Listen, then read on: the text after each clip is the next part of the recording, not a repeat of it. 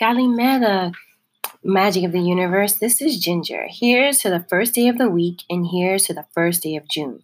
I cannot believe we've gotten to June so quickly. And you're in your last month of fourth grade, so congratulations.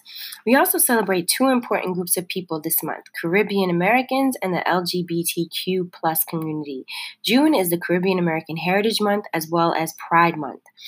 So, we are excited to be able to introduce you to many people who are a part of those communities and have helped shape the United States. So, throughout the month of June, we will introduce you to quotes from various people in our morning messages. I also wanted to mention that did you know Thursday, June 4th, is known as Brooklyn Queens Day. Well, Brooklyn Queens Day usually have the day off, but unfortunately, due to the pandemic, we do have school. But it is known as also as Anniversary Day. It began in the mid 1800s as a Protestant holiday to celebrate the first Sunday school.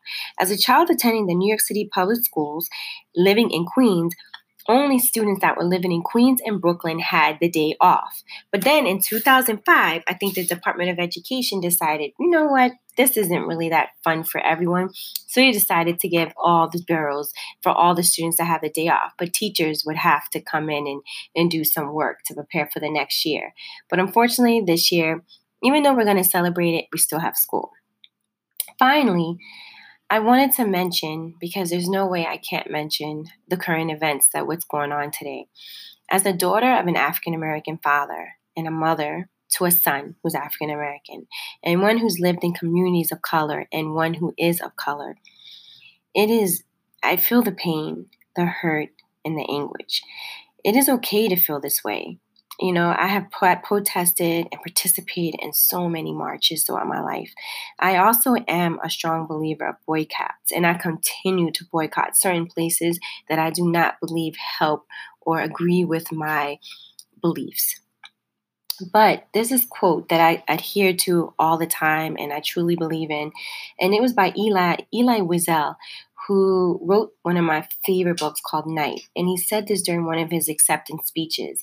And it says, I swore never to be silent whenever and wherever human beings endure suffering and humiliation.